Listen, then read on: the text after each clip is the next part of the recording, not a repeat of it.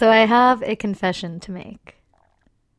As you may know, Reckonings just ran a little Valentine's Day donation campaign, where I posted a photo of myself with a sign saying that if you donated to Reckonings by Valentine's Day, I would send you a piece of that sign, which you could then use to put chewed gum in or stick on your fridge, or write a note on the back asking someone else to donate, or do plenty of other exciting things with.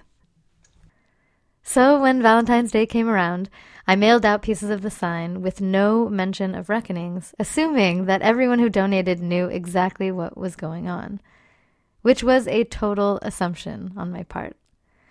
So, if you donated to Reckonings sometime between mid-January and Valentine's Day, and you received an envelope containing a ripped piece of yellow legal pad paper with a couple words written on it in colorful Sharpie and a return address that just said heart exclamation point and you have no idea where it came from, that was me. And if you did not find such a source of delight slash confusion in your mailbox, but you do want to join in on the fun in the future, become a patron at patreon.com slash reckonings. That's P A T R E O N dot com slash reckonings. I'm Stephanie Lepp. This is Reckonings, and here we go.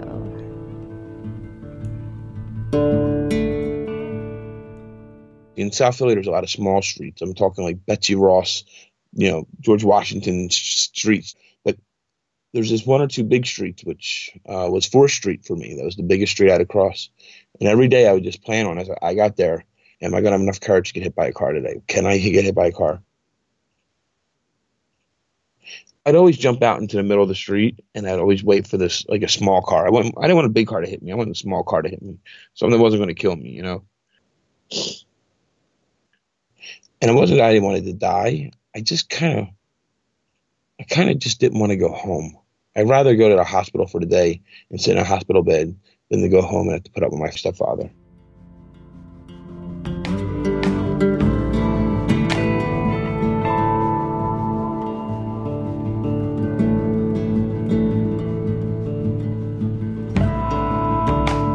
That's Frank. You can tell his voice by his Philly accent. Jesse is also from Pennsylvania, but grew up in Harrisburg and has a lower voice. When I was in seventh grade, I went to school on a Monday. My mother had pinched my cheeks so tightly together that I had internal bruising um, in my mouth.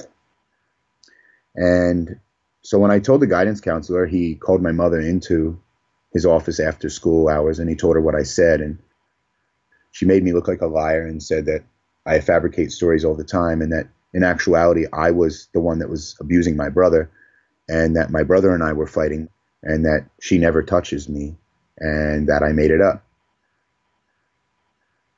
And the guidance counselor believed my mother, took her word over mine, and I felt like I was going to uh, suffer as a consequence. And I remember thinking that no longer was it just my mother that was the problem. It was also society itself, that I had no one or nothing to turn to.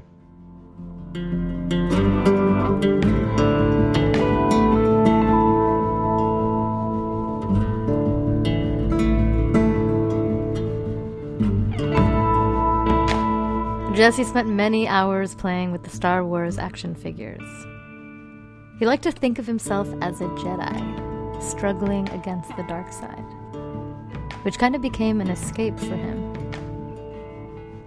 Escape for Frank was spending summers with his cousin out in rural Pennsylvania.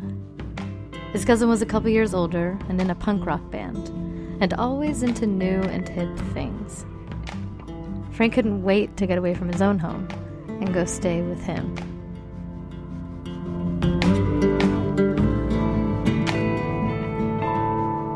Like the summer before, he had a half pipe built in his backyard, you know, where he could skate on. Now he had, now he had like nothing. he wasn't punk rock anymore. He was like shaved bald. He looked nicer. He had like nicely cropped pants on, nice, nice Doc Martens. Like I went up there and I looked in his room, and inside of his room was all these like swastika flags and, you know, pictures of Hitler. And, and I got to ask him what that stuff meant. And he said that he stood, that means he stood for the white race, and that I should stand for the white race too. So my cousin, him being older than me, had an older pack of friends who were also all these neo-Nazis. And we went to a concert one night, but my cousin's afraid that some of these older skinheads ain't going to recognize me as his cousin.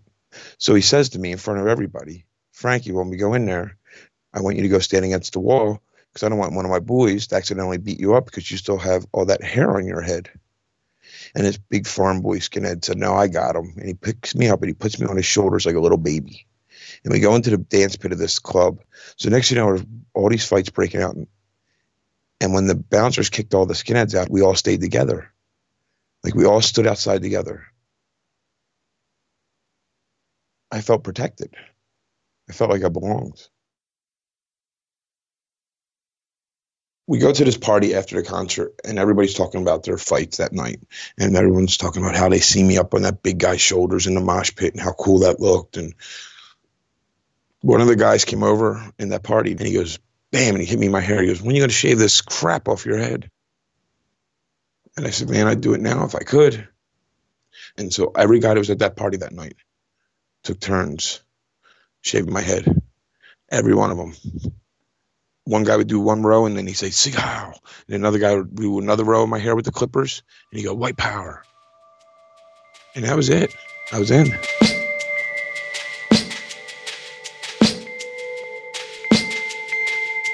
Frank was fourteen years old. He soon got kicked out of high school for having a gun at school. Then he got kicked out of the house and started living mostly on the streets. Jesse had dropped out of school and ran away from home, and was also living mostly on the streets, doing and dealing drugs. One day I was in Center City, Philadelphia. I was with a person by the name of Shakur, who was a fundamentalist Muslim. We were good at hustling together.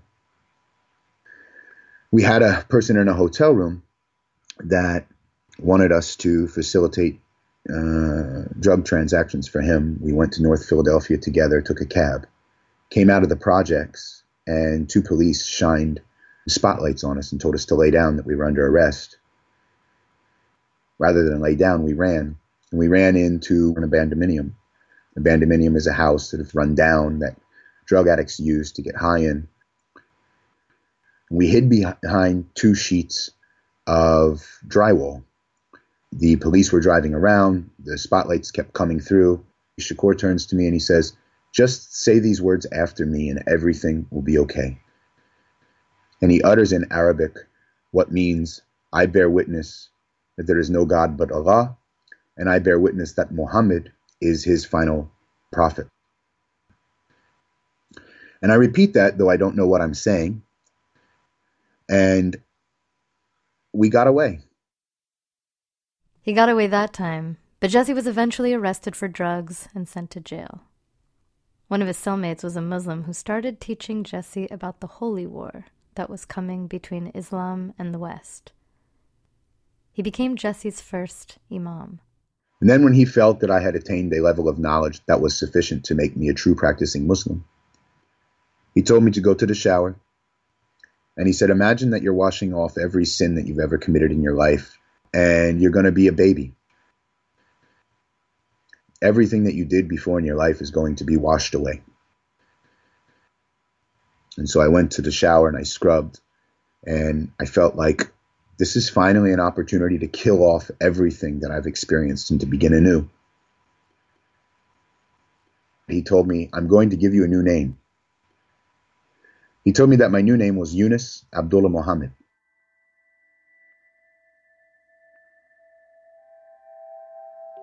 Islam gave me structure. I prayed five times a day in a community. gave up alcohol, gave up cigarettes, started to pray, started to study. Part of the prerequisite piece of Islam is that you have to dedicate your life to studying the religion. And so it also made me aspire to get educated at a formal level. It gave me a sense of significance and brotherhood, camaraderie. The violence was our, our camaraderie. The camaraderie was great because I had a new family. That was me and my boys. Camaraderie, that's how we stuck together. That was our going out and shooting basketball hoops like other normal kids did. No, we went out and we we went out and we beat up people or looked to, to fight other gangs. So you have your goalies who protect the house, you know, you have your defensemen who protect the neighborhood, and then you have your forwards, which are your salesmen. You got to find the best guys to do their job. They do their job, we win. It was camaraderie. Even if we got our butts kicked, at least we stood together.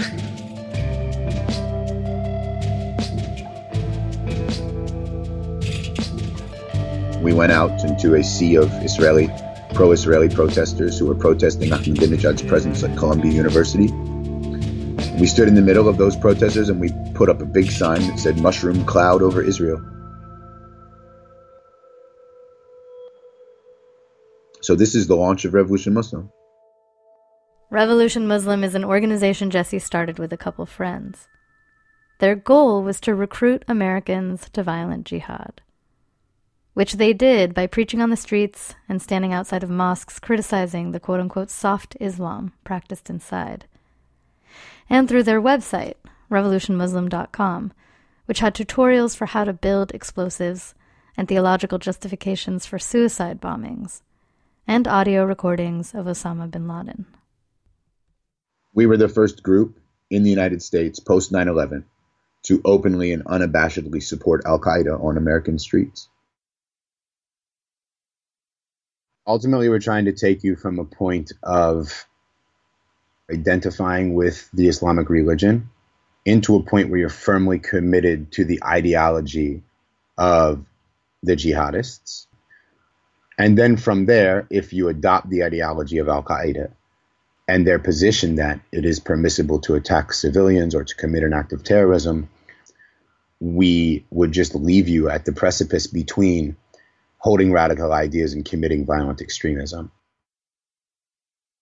If Muslims that are innocent civilians are harmed, then Westerners that are innocent civilians can also be harmed. If they have B E T, why can't we have white entertainment television? Yeah, they got B E T, they get whatever they want. And look, we don't get nothing. We're, you know, we're just the, the left behind white people that are, you know, the hardworking white people. We're building everything, and they're just living off of us. Because look at the news. Watch watch what's going on in Detroit. Watch what's going on in S- Southside Chicago. Do you want that in your neighborhood? The white man was losing its its place in America. And we're going, our society's going downhill. That's how I recruit. I was a community activist. I was, yeah, just for, just for the white community, that's all. When I would hear an Osama bin Laden lecture, it would be almost as if he was speaking directly to me. And the way he would speak was very mild, very humble, very soft, but his words were very powerful. He declared war on the United States and then was able to carry out the attacks of nine eleven, which made him seem as if he had done something almost divine. And he was still living and breathing. He became almost like a father to me. I believed I was happy. I don't know if happy is, is, is the proper word. I definitely believed I was at the time. But then I was also attempting suicide all the time too, so.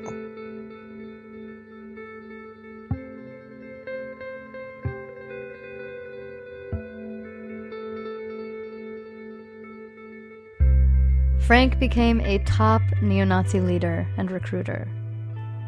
He even had his own public access television show called The Reich, which he used to recruit young people to white supremacy. Jesse, too, became one of the most prolific jihadi recruiters in the U S. He grew Revolution Muslim to the point where it was directly connected to one-third of all domestic terrorist convictions, many of them people who Jesse groomed himself.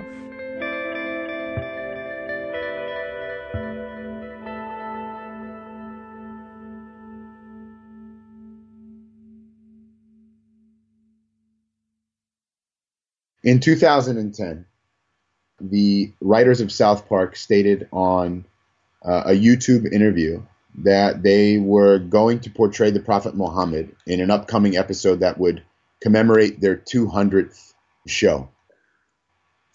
And so preemptively, a associate of our site posted a picture of Theo van Gogh, someone who was killed in a street in Amsterdam, for making a film that was deemed anti-Muslim.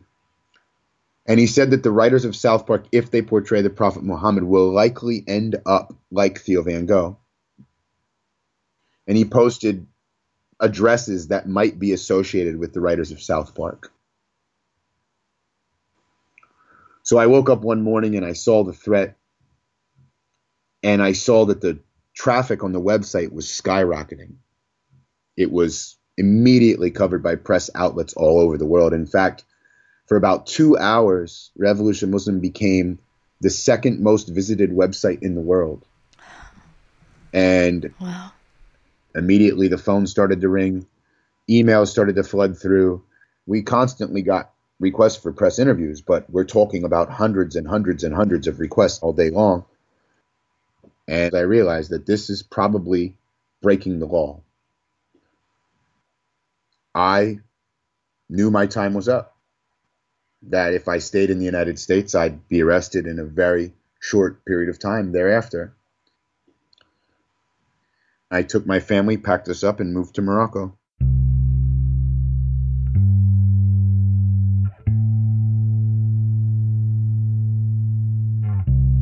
So I was seventeen years old. It's Christmas. I'm not nowhere near my family. I'm stuck in Springfield, Illinois, and there was this one kid who I just didn't like, and he kind of was of different political views than I was, and uh, I didn't like him hanging out with my new recruits because I was afraid he was going to steal them. So we called him up and told him we we're going to have a Christmas party. He's more than welcome to. It was neutral ground, neutral night, and when he came over to where the party was, there was no party. It was just me and my buddies waiting for him with guns. We put a gun in his face and we told him to get in the, get into the apartment, and that he was uh, wanting. We wanted to question him about a few things, and then right away we just started beating on him, kicking him, punching him, hitting him with the guns, hitting him with the shotgun, hit him over the head, hit him with the butt of the gun. We'd all take turns. You know, one of my guys would beat on him, then I would beat on him, somebody else would beat on him. Three of us, three guys, we just take turns, and um, and we tortured them for hours and videotaped the whole thing. He was bleeding so much that we told him that if he didn't stop bleeding on our apartment, we were going to lose our security deposit and we were going to kill him. So he sat there all night and cuffed, cuffed his own blood in his hands. We let him go Christmas morning. We told him it's Christmas time, go home. We couldn't get no one to pay a ransom for him, so.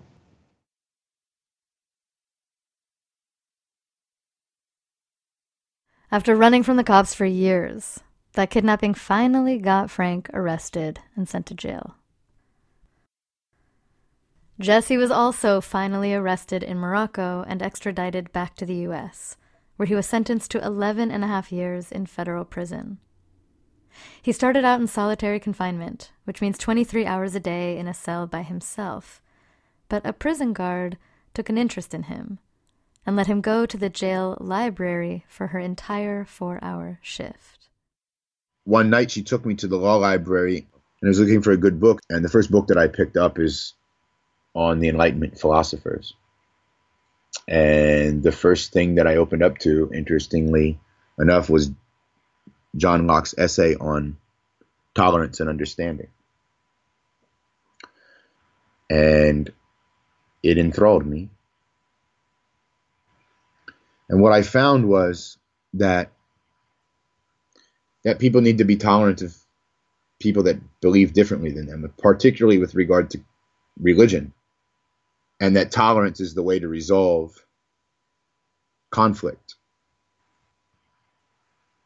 The Arab authoritarianism suppresses individual freedom and rights, but the Islamic State would really suppress individual freedom and rights, and people would consider that slavery.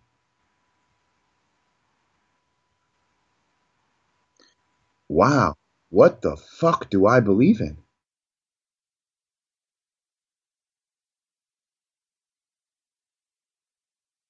While he was in jail, Frank was playing football.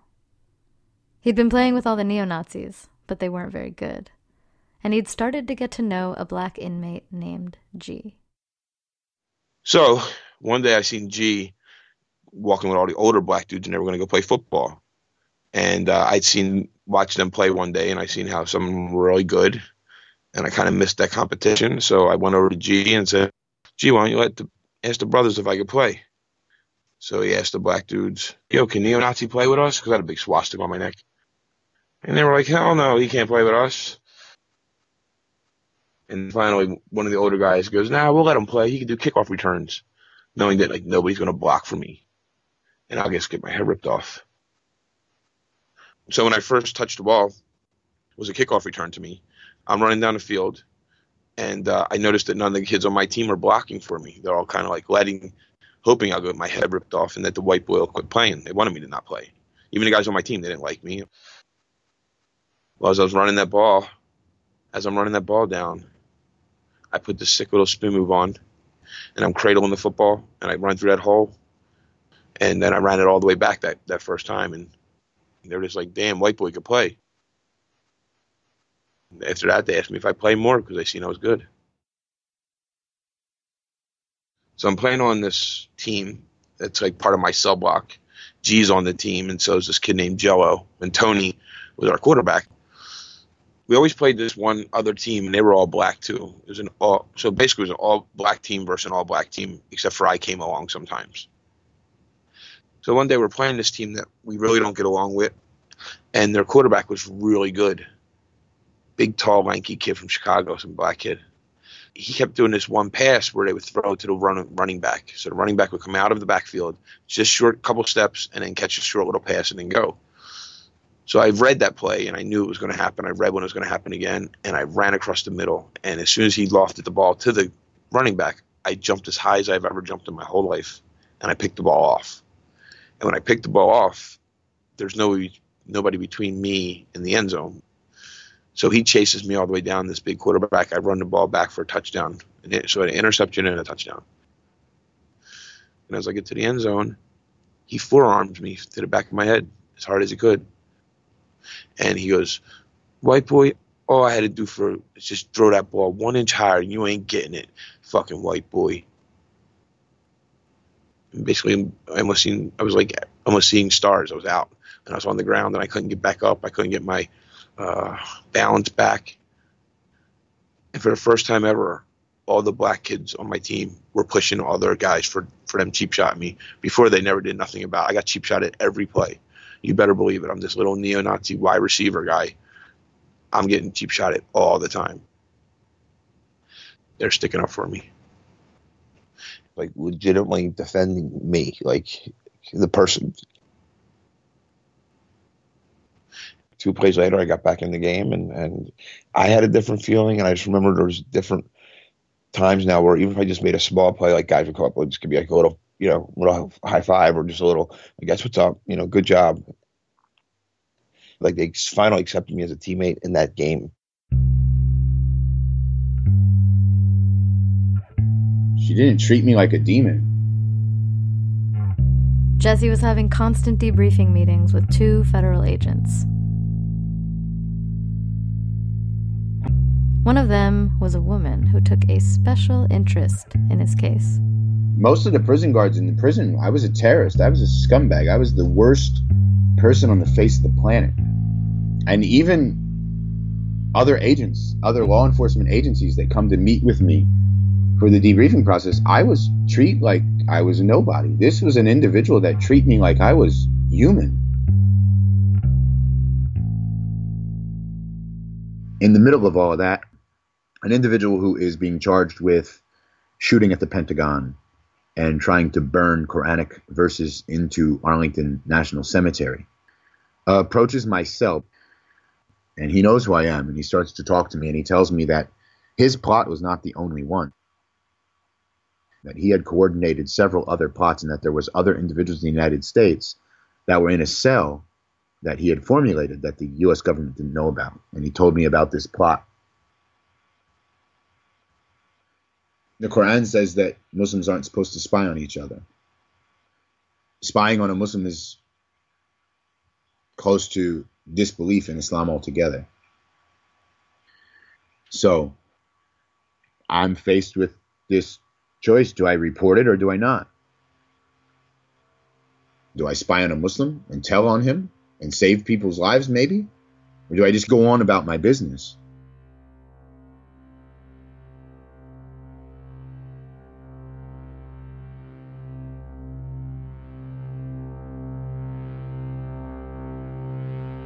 When I think about the young people that was my audience and how many of them are incarcerated now or even dead, having traveled overseas to join a utopic movement that I set an ideological foundation for,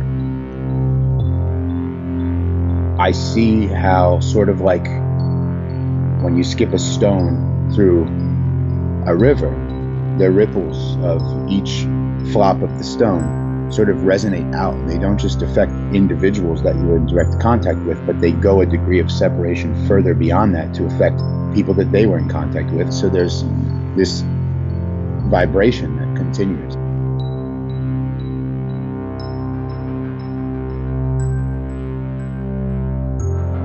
Samir Khan stands out as an individual who I collaborated with and helped radicalize, who was younger than myself, and was ultimately killed in a U S drone strike in Yemen.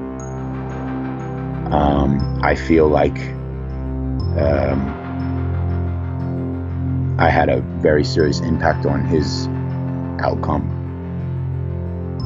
But I could mention twenty different cases that are all very similar with regard to, you know, the effect that I had.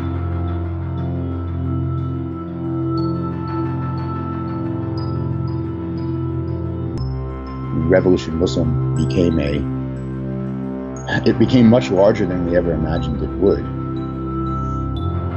The ISIS entities have paid their fighters more money in the event that they are propagandists than they do if they're fighting in the field. In the Islamic tradition, it says that the ink of the scholar is worth a thousand times more than the blood of the martyr.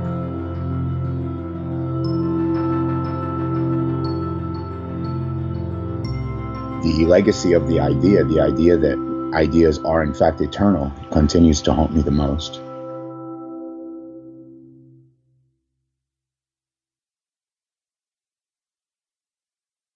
I really, really liked the female F B I agent. I trusted her. And because I trusted her and because she didn't demonize me, I felt like I had an opportunity to make amends for some of the harm that I had caused. And I reported it. It, the plot that Jesse had been tipped off to, turned out to be real. So by reporting it, he helped prevent a terrorist attack on U S soil. And after that, the woman F B I agent took Jesse on as an informant. My, the day of my release, there was planned, the, or was already planned the party for my release by all the neo-Nazis back in Springfield.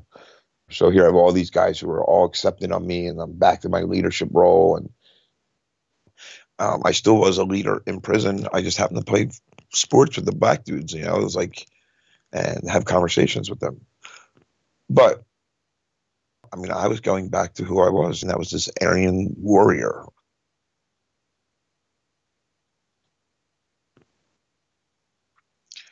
I started to hear things in the movement. Like there was times where I'd be at meetings and guys would say, you know, just stupid black jokes or something at a, you know, about how all blacks are inferior and this and that. And I would think like, no, that's, that's, that sounds really idiotic. I don't even know if I'm friends with you anymore. Like, so I just said, I'm going to just stop talking about that. But I still thought that the Jews are different. The Jews are different. The Jewish thing was just so much easier because throughout my whole story, I never met any Jewish people. But I can't find work. Who's going to hire an ex-con, a convicted felon, a swastika tattooed on his neck, skinhead written on my knuckles, have aggravated kidnapping on my record? I'm nineteen years old. So a buddy of mine says, you can get me this job working at this antique show. And I said, sure. He told me one hundred dollars a day. I said, I'll take the job. He says, it's, it starts this Friday. It's just for three days. As soon as I say I take it, the job, I said, I'll take it. He goes, the guy that owns the company is a Jew. You still want the job? I don't have a job. I need money. I said, I don't have to talk to this guy. I just work. And he goes, oh, yeah. And he goes, I told Keith all about you. He says, I told him you're a neo-Nazi and you're just getting out of prison. And he goes, Keith says, he don't give a rat's ass what you believe. Just don't break his furniture and you can work there. And I was like, okay, fine. And I walked, showed up for my first day. I carried the furniture in and out. I get paid tons of money in tips. For three days, I show up, and he owes me three hundred dollars at the end of the weekend. And I made six hundred dollars in tips. So at the end of the weekend, I thought he was going to Jew me. He wasn't going to give me my money. He was going to find a way out of not giving me my other three hundred dollars he owes me in pay. So I'm planning all these arguments, waiting for him to like not pay me my money so I can like go at it with him, right? So he comes up to me, and as he's starting to say, he goes, hey, I owe you money, don't I? And I'm like, yeah, you do. He's like, how much do I owe you? I'm like, three hundred dollars. Now I'm waiting for him again. I'm waiting for him to backpedal on me. And he goes, three hundred dollars? Okay. He pulls out his, you know, a lot of money from the show, and he goes, he pulls it out, counts three hundred dollars right in front of me, gives it to me, and he goes, you know what? You're a really good worker. Here's an extra hundred bucks. And I remember thinking, like, you son of a bitch. Like, I have all these landmines I set for you to fight with me, and you haven't stepped on one of them yet. Like, you haven't, you just navigated and, and like, whatever. I was like, thank you. And now I made a thousand dollars. He gave me a ride home that night. And when he gave me the ride home, and then as he's dropping me off, he just goes, hey, what do you do for a living? And I said, I don't do anything. He goes, well, why don't you come work for me? And I'm looking down. I had my Doc Martens on, my red laces, which meant I'm a neo-Nazi. And I keep looking down at the boots as he's talking to me, this Jewish man. And I'm trying to hide the boots underneath the under part of the seat. I'm just like looking at him like, thank God this human being is in my life.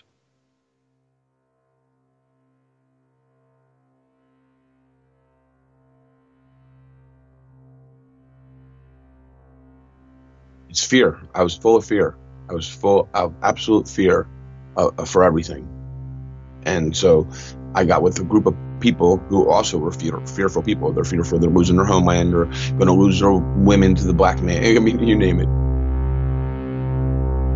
And my fear, I felt, made me weak. And so what they did is they turned my fear into an anger. And they made it to where it was a, a, just my strong point now.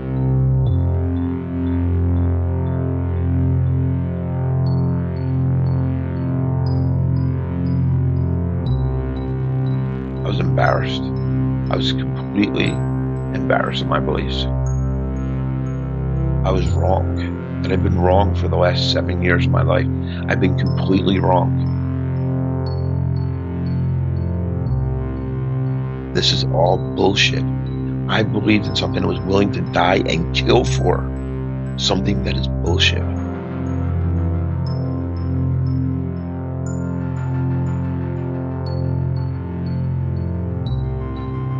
I had so much seniority in this group. Uh, seniority was important to me because I had nothing in this world. Like, I cut everything and everybody that was not part of the movement out of my life. So that's all I have.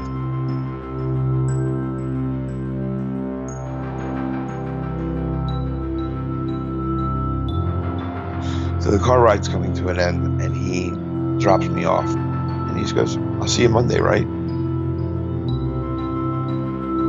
And, it, and I took my pay, and I, I went home, and I could not wait to get home and get them boots off my feet.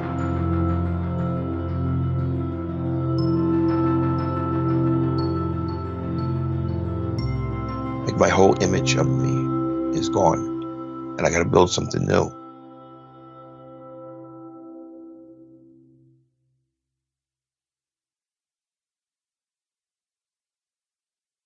The Jewish antique dealer who gave Frank a job. And the jail guard who broke the solitary confinement rules to let Jesse read in the library. And the F B I agent who took Jesse on as an informant. These were the kinds of people Frank and Jesse had previously seen as the enemy. They were precisely the people Frank and Jesse least deserved compassion from, but who gave it to them.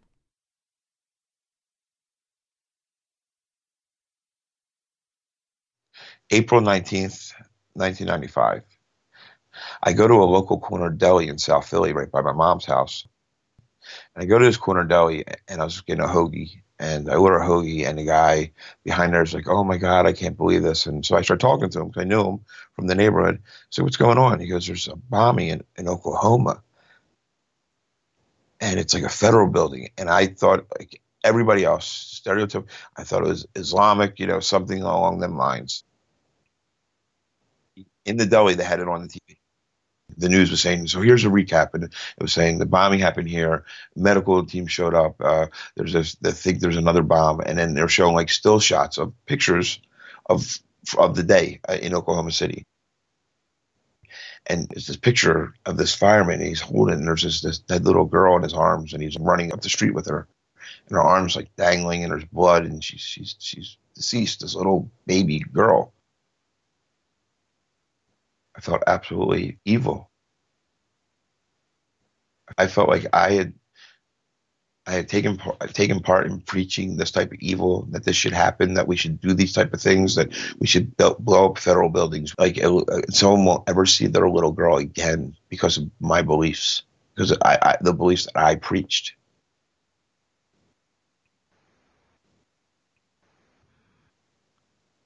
Well, I just wanted to be left alone. I wanted to just hide in South Philly and forget about everything that happened to me over the last six years. And now I'm like, wait a minute. I know that feeling. I know why he blew up that building. I know why he ju- feels in his head he's justified to blow up that building, even though it's absolutely wrong and one hundred percent wrong. I can tell, I can justify it. And I can explain to people why someone feels that way. So um, Oklahoma City, I believe it was a Thursday that it happened. By Monday, I, I was, it, it would shake me. So I went to the F B I. When I walked in the federal building, they were like, "How can we help you?" It's the F B I building in Philadelphia. I said, um, yeah, I'd like to talk to an agent or somebody or something. I didn't know what to ask for. And I go, "What's this concerning?" I was like, "Oklahoma City bombing." And they sat me, they, they brought me, they brought me in a room. An F B I guy comes in, he has a big folder in his hand, and he just says, "So, who, you know, who, what's your name?" It's, you know, quote, "Spell your name for me." And, you know, we're talking, and he goes, "So what do you know?" I just needed to talk to somebody about the thought process of blowing up a federal building. So that's when I started talking to him about why I got into the group, why I felt it was right.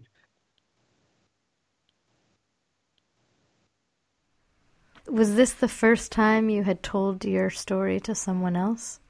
Yep, first time ever. Like, full story, being abused, you know, everything.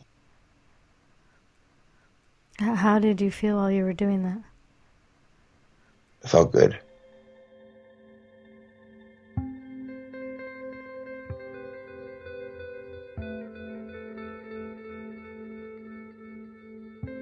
The Oklahoma City bombing remains the deadliest act of domestic terrorism in U S history, killing almost two hundred people and injuring almost seven hundred more.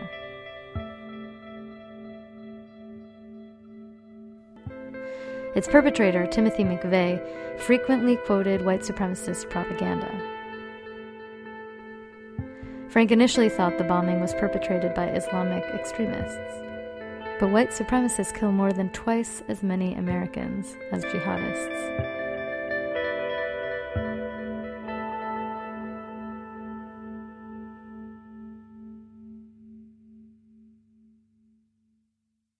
Frank's visit to the F B I ended up landing him a gig with his former arch-nemesis, the Anti-Defamation League.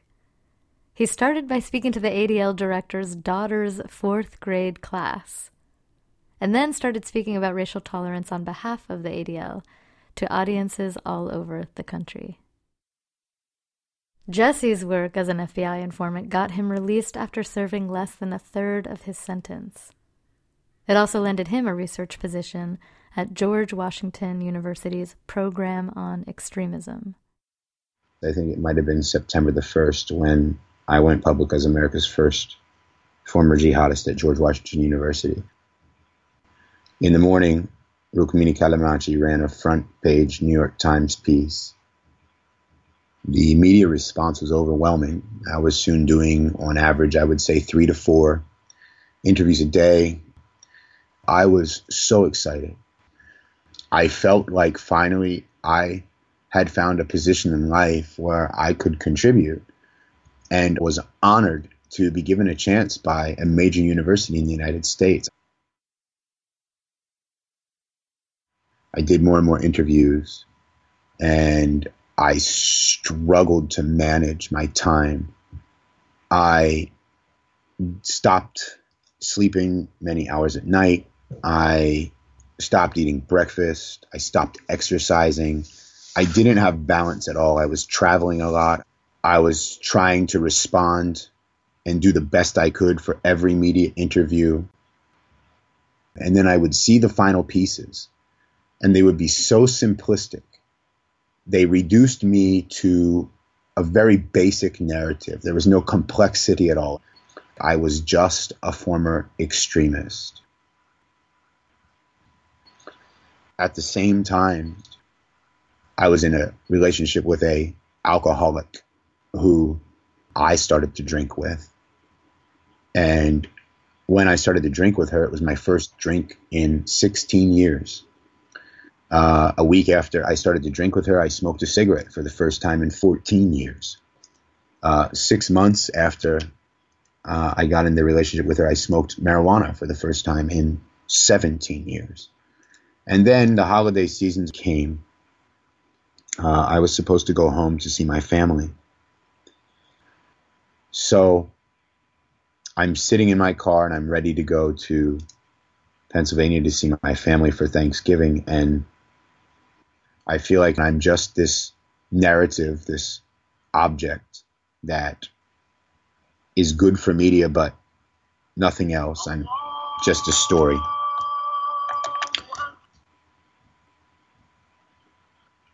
I never made it home to Pennsylvania. Instead, Jesse made it back to jail, arrested on possession of crack cocaine.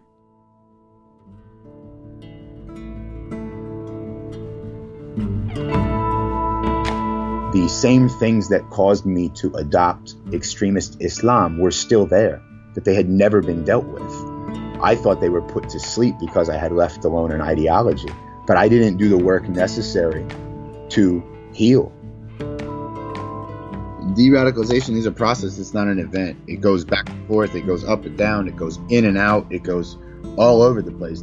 One day you're like firmly committed that it's okay to change like this. Next day you're a hypocrite in your own brain. There is no end to the journey. Like, life is a journey. It's a continuous process of regeneration and learning. You have to be open to change.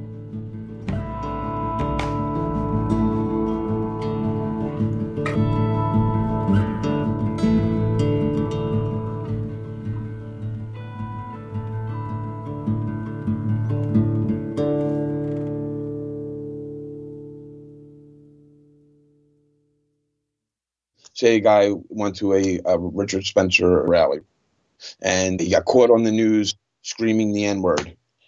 And someone puts out on Twitter his home address and says, here's this guy that was just yelling the N-word. He's, you know, I used to work with him. Here's his real name, blah, blah, blah, blah, blah. That guy is now like, holy sh- wow, it's coming back to haunt me now. So now he has some repercussions.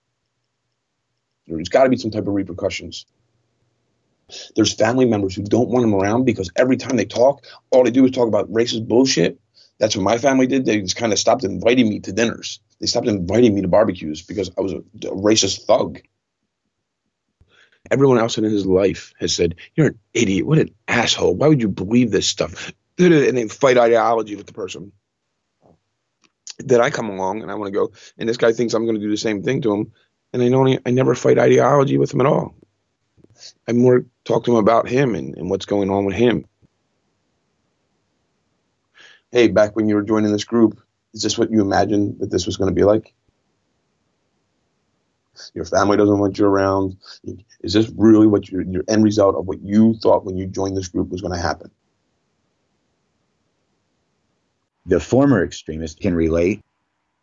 They understand what it's like to be in another's shoes, which is the very definition of empathy in and of itself. And they understand the nuances of the worldview that's espoused. Google Ideas, alongside of I S D and some other institutions, was the first entity to put former extremists together and to sort of tease out commonalities between right-wing extremism, Islamist extremism, left-wing extremism, gang violence. And one of the things that they found is that intervention from a former extremist to an extremist or to a radical is a very effective tool. And so they are going to expand what they call their Against Violent Extremist Network. The A V E network is an association of former extremists and family members, friends, and members of society that have been affected by extremism, that can then formulate as an alternative community that can ultimately challenge those networks and those communities that are extremist.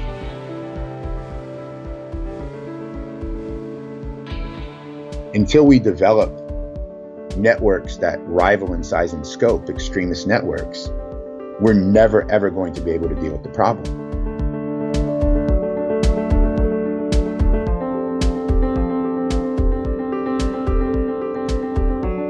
Stop throwing bottles at the neo-Nazis. Like, seriously, like, not working. Battling hate with hate is never going to win. It takes a harder and stronger person to go up and try to have a conversation. And when you had a, people started having conversations with me that were real, that's when I couldn't hate them anymore.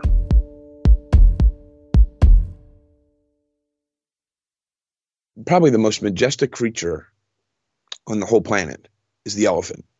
Frank has a story he likes to tell about elephants. The way he tells it, in the nineteen fifties in sub-Saharan Africa, elephants were being hunted to extinction for their tusks. So conservationists rounded up two hundred baby elephants and created an elephant reserve. They thought, we'll get them all together. They won't even know they're from different herds. They'll be kumbaya fucking elephants, and they'll be great. And they were. It worked. Kumbaya. They all got along great. Except for they didn't get along with nothing else. They killed the hippos. They killed the rhinos. They were chasing the giraffes. Like, they were chasing humans. They were being crazy. So they started killing the elephants again because they were they didn't know what to do with them. So as they were shooting some of the meaner, nastier bulls, elephants out of them, these are they're like teenage years elephants now. They're like three or four. Whatever teenage years and elephants, that's what they were. Old African man goes to them and says, please stop shooting the elephants. You're confusing them. You need to stop killing them.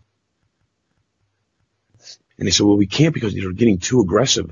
That all this, he goes, oh, no. You, you don't need to shoot them. You just need to go back to the old herds and get the biggest, baddest bulls that they have. Bring them in here. Let them slap the shit out of these little ones. Teach them how to act like an elephant. No one's ever showed them how to act like a majestic elephant before. And it worked. Within months, the biggest, baddest little bulls got in line with the big bull. And the biggest cows they brought in slapped around the little cows, and the little cows got along. And I'm not talking about violence here. That's not, I'm not trying to preach that part of it. What I'm trying to preach is that we have to be the old elephants in, in people's lives today. Or, and sometimes you have to recognize that you're the young elephant and you need to be, get a mentor. Like, we need to step in now and start saying it to each other. My parents are from Mexico and have pretty thick Mexican accents. A couple weeks ago, my dad was playing doubles tennis, and a player on the opposite team made a comment about ICE, Immigrations and Customs Enforcement, coming after him. The guy's tennis partner laughed, and my dad and his own partner just ignored it and kept on playing. After the game, my dad mentioned the comment to his team captain, who then wanted to tell the captain of this other guy's team. So my dad called me to ask what he should do. And so I asked him, "What do you want?" And he said, "I want this guy to know that he did something wrong." There's a whole tension around coddling bigots, especially those who commit violence. There are a million reasons why this person doesn't deserve our compassion. And we might be absolutely right. And we might also ask ourselves, what do we want? If what we want is to let our adversaries know that they're doing something wrong, we are already succeeding. If we also want to do some jujitsu on bigotry and see more compassion in the world, well, then we just might have to be more compassionate ourselves. My dad and I went back and forth, and I suggested saying to the guy, "Hey, based on your comment, sounds like you might not know many people who immigrated to the U S legally. I came legally from Mexico. How about we get together and I tell you my story?" Of course, this is not my dad's job. And unless we all sign up to be old elephants and baby elephants, how will we all become majestic elephants? My father, his family is traced all the way back to the Massachusetts Bay Colony, sons and daughters of the American Revolution. My dad was an Italian. He has an Italian last name. Then my mom is always told us we were Irish, even though we didn't have an Irish last name. We had this last name of Mink, M E E I N K. Well, years later, we find out that Mink is actually Jewish. I could have been a left-wing guerrilla in Colombia. Oh, yeah. I mean, I could have been anything.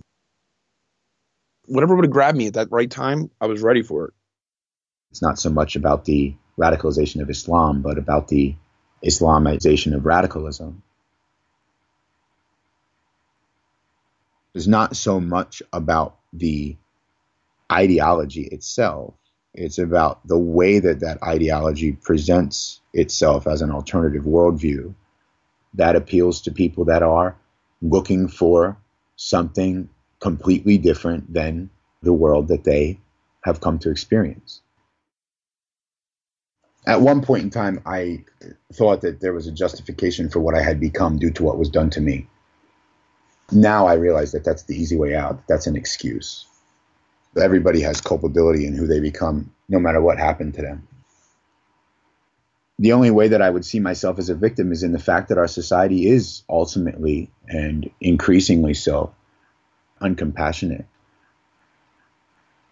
The majority of the friends that I grew up with in working class America have died from heroin overdoses or are doing twenty-five years in prison for stealing to get heroin. I could have easily been one of them. Radical extremist Islam was my outlet. It was my way to cope. It was my way to deal with the pain of not being presented with the same opportunities as the privileged class. It was my way to cope with some of the other variables that are associated with white nationalism and right-wing extremism that we see today. The grievances of white nationalists and right-wing extremists are the same grievances of the Islamists. So until we we address those grievances, then all of their rhetoric about them being hateful and extreme will fall flat. because a lot of the grievance is true. I mean, a lot of people aren't willing to become, you know, baristas at Starbucks for wealthy people so that they can drink eight dollar cafe lattes and go to happy hour. You know, they're not they're not willing to do that. That is a life that has no meaning and significance. Now, if you're a barista at Starbucks and you get to go home and you get to engage in a right-wing extremist network where you are somebody and where you are expressing the frustration of the fact that just because you were born into the wrong class or suffered some haphazard circumstance in life that put you away from that upper echelon, then of course, yeah. So you have to address the underlying causes if you want to solve the problem. So then, therefore, and this might be psychotically optimistic, but do you think there's an opportunity to bring violent extremists in general, like I, jihadi extremists, white supremacists, together in some kind of popular social justice movement around human development? That's what the A V E expansion into North America is intending to do. Huh. And I think that this is exactly what is necessary. We need a robust, comprehensive, and mainstream uh, movement that can pose an alternative for those that are in extremist movements.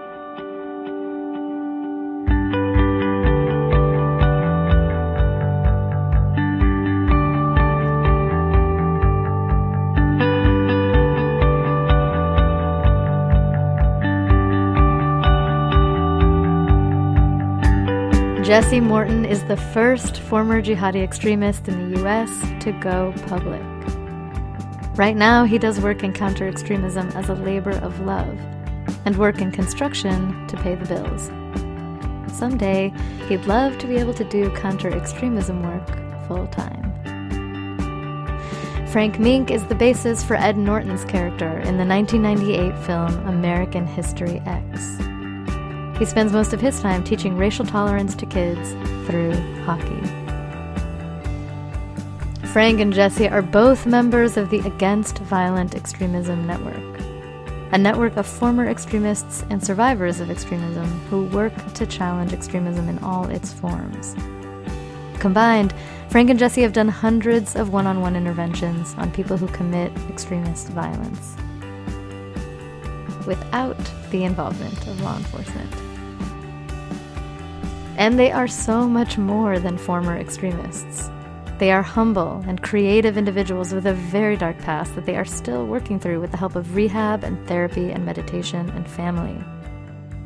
They are husbands. And they are dads who've made the monumental leap of giving their kids more love than they got. If you want more storytelling than Reckonings is currently putting out, I'm going to turn you onto a podcast that I have been loving called This Is Actually Happening. It features first-person accounts of dramatically life-changing events, so you can tell why I like it. But it also does that in a way that is really beautiful, by letting guests do all the talking with no narration. Check it out at permatemp.org slash happening and on Instagram at, at actually happening. Those of you who make an ongoing contribution of eight dollars or more now get your fifteen seconds of fame. Thank you, Kyle Studstill, Tibet Sprague, Trevor Stutz, Dan Weissman, Scott Saunders, Jacqueline Gerson, and Christopher. You too can enjoy the glory of your name in the credits at patreon.com slash reckonings. And an extra special set of thanks go to folks who contributed to this episode: Helena de Groot, Vika Aronson, Mustafa Ayad, Oren Siegel, Todd Gutnick, Maureen Costello, Dan Kaserling, the Germanicos Foundation, and to the Gen Next Foundation, whose partnership with I S D and Google Jigsaw created the Against Violent Extremism Network. I'm Stephanie Lepp, and thanks last but not least to you for listening to Reckonings.